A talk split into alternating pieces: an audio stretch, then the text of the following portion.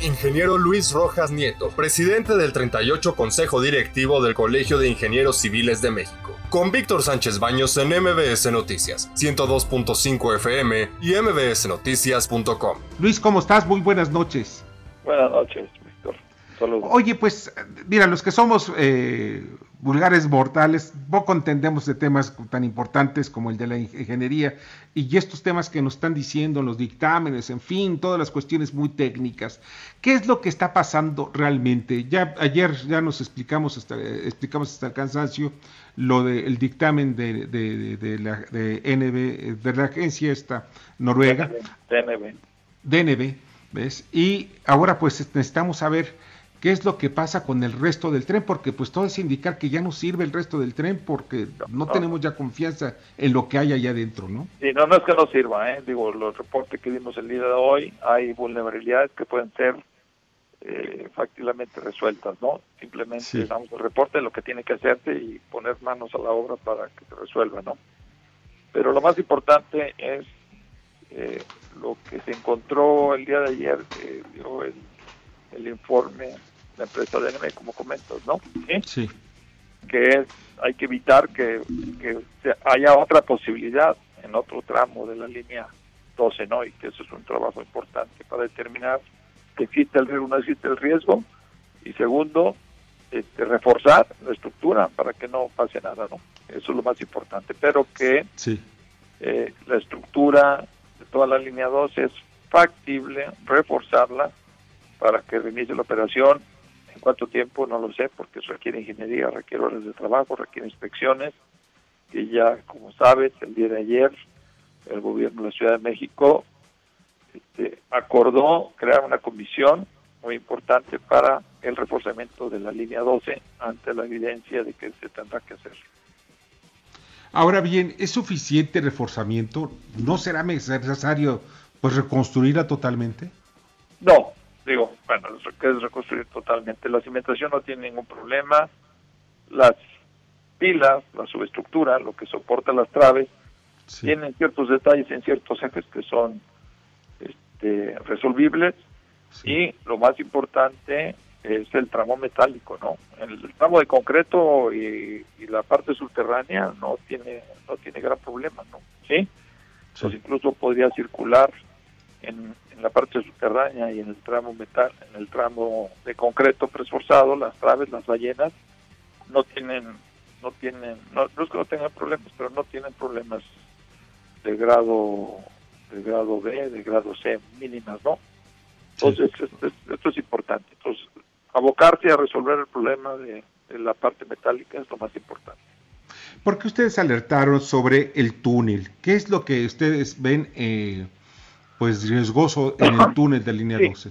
Mira, este, dentro cuando nos ofrecimos el colegio y el grupo de trabajo de las sociedades técnicas a hacer una inspección, este, nos pidieron el gobierno de Ciudad de México pues, que realmente hiciera una inspección de toda la línea, no, no nada más la parte elevada, ¿no?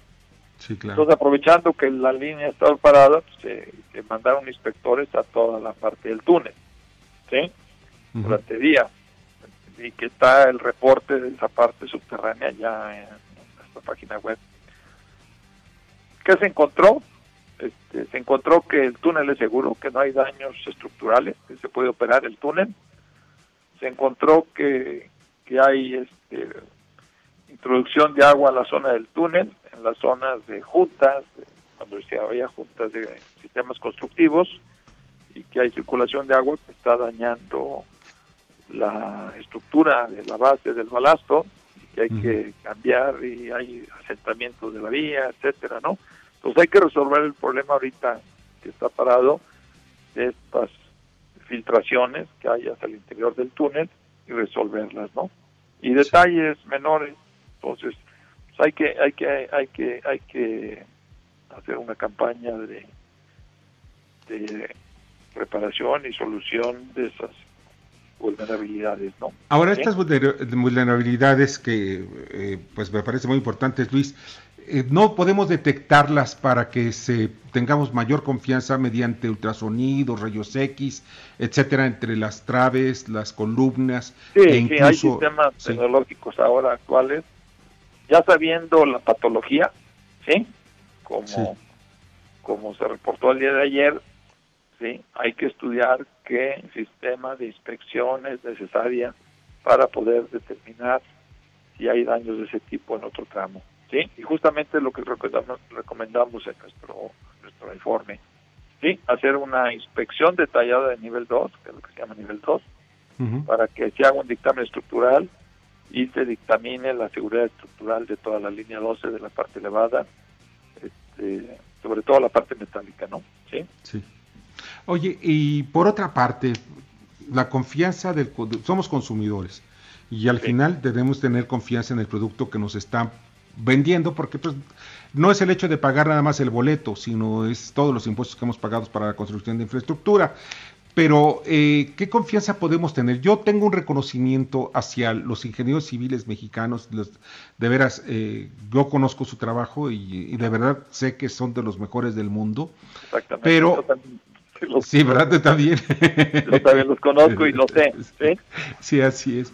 Y esto me lleva a la reflexión, bueno, ¿cómo recuperar la confianza sobre las obras? Porque esto de la línea 12 habla de, eh, de, uno, de errores no precisamente de ingeniería, sino de fabricación, de, construcción. Pero por otra parte, veo que están los segundos pisos, de, estos segundos pisos y los viaductos elevados. Está también todos los distribuidores viales, como aquel impresionante que está en el oriente de la Ciudad de México. ¿Qué confía Porque nada más estamos viendo que es un solo, un solo poste, vamos, el que sostiene todas estas estructuras. ¿Podemos tener confianza de viajar en ellos? Te respondo que sí y te hago una pregunta. Dime otro ejemplo de un colapso de una estructura por una idea mexicana que conozcas. No, no, ninguna. Y he visto puentes maravillosos como el de Mazatlán, que me parece extraordinario. El Duarte, el Mezcala, el Tampico, el Pazacualcos, ¿sí? Sí, así es. Gran ingeniería mexicana, ¿sí? Bellos puentes, de veras, sí. De estructuras tan importantes que requieren mucha ingeniería, que requieren mucha calidad de la construcción. Y aquí estás hablando de un tramo de 30 metros. ¿Sí? Entonces, confiemos en la ingeniería mexicana. El Colegio de Ingenieros Civiles de, México para y las sociedades técnicas, para eso estamos, para que todo sea transparente, para averiguar las causas, que es lo más importante, ¿no? Cierto. ¿Cuál fue las causas técnicas, científicas colapso. ¿Y por qué nos interesa tanto saberlo? ¿Por qué no se tiene que repetir? Y hay un dicho que dice que de los errores se aprende más que de mil aciertos. Así es. Esto va a crear cambio de normas, esto va a crear cambio de procedimientos, esto va a crear sistemas de resiliencia para que no vuelva a pasar. Y eso es lo más importante. ¿Sí? Y te doy un ejemplo. El puente de Génova. ¿Te acuerdas de ese colapso? Sí, claro, sí. Que fue impresionante en Europa, como colapsó Italia totalmente, sí. Completamente.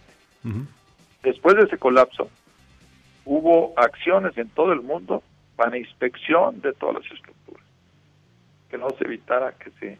¿Por qué? Porque se enseñó una enseñanza de ese colapso para todos los ingenieros del mundo.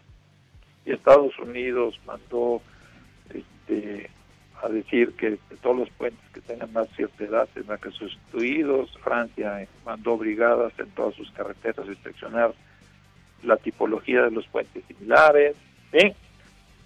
Y, y, y es cuestión en el sentido de que justamente la ingeniería mexicana tiene que aprender. Y aprendemos de los colapsos de otros países. ¿eh?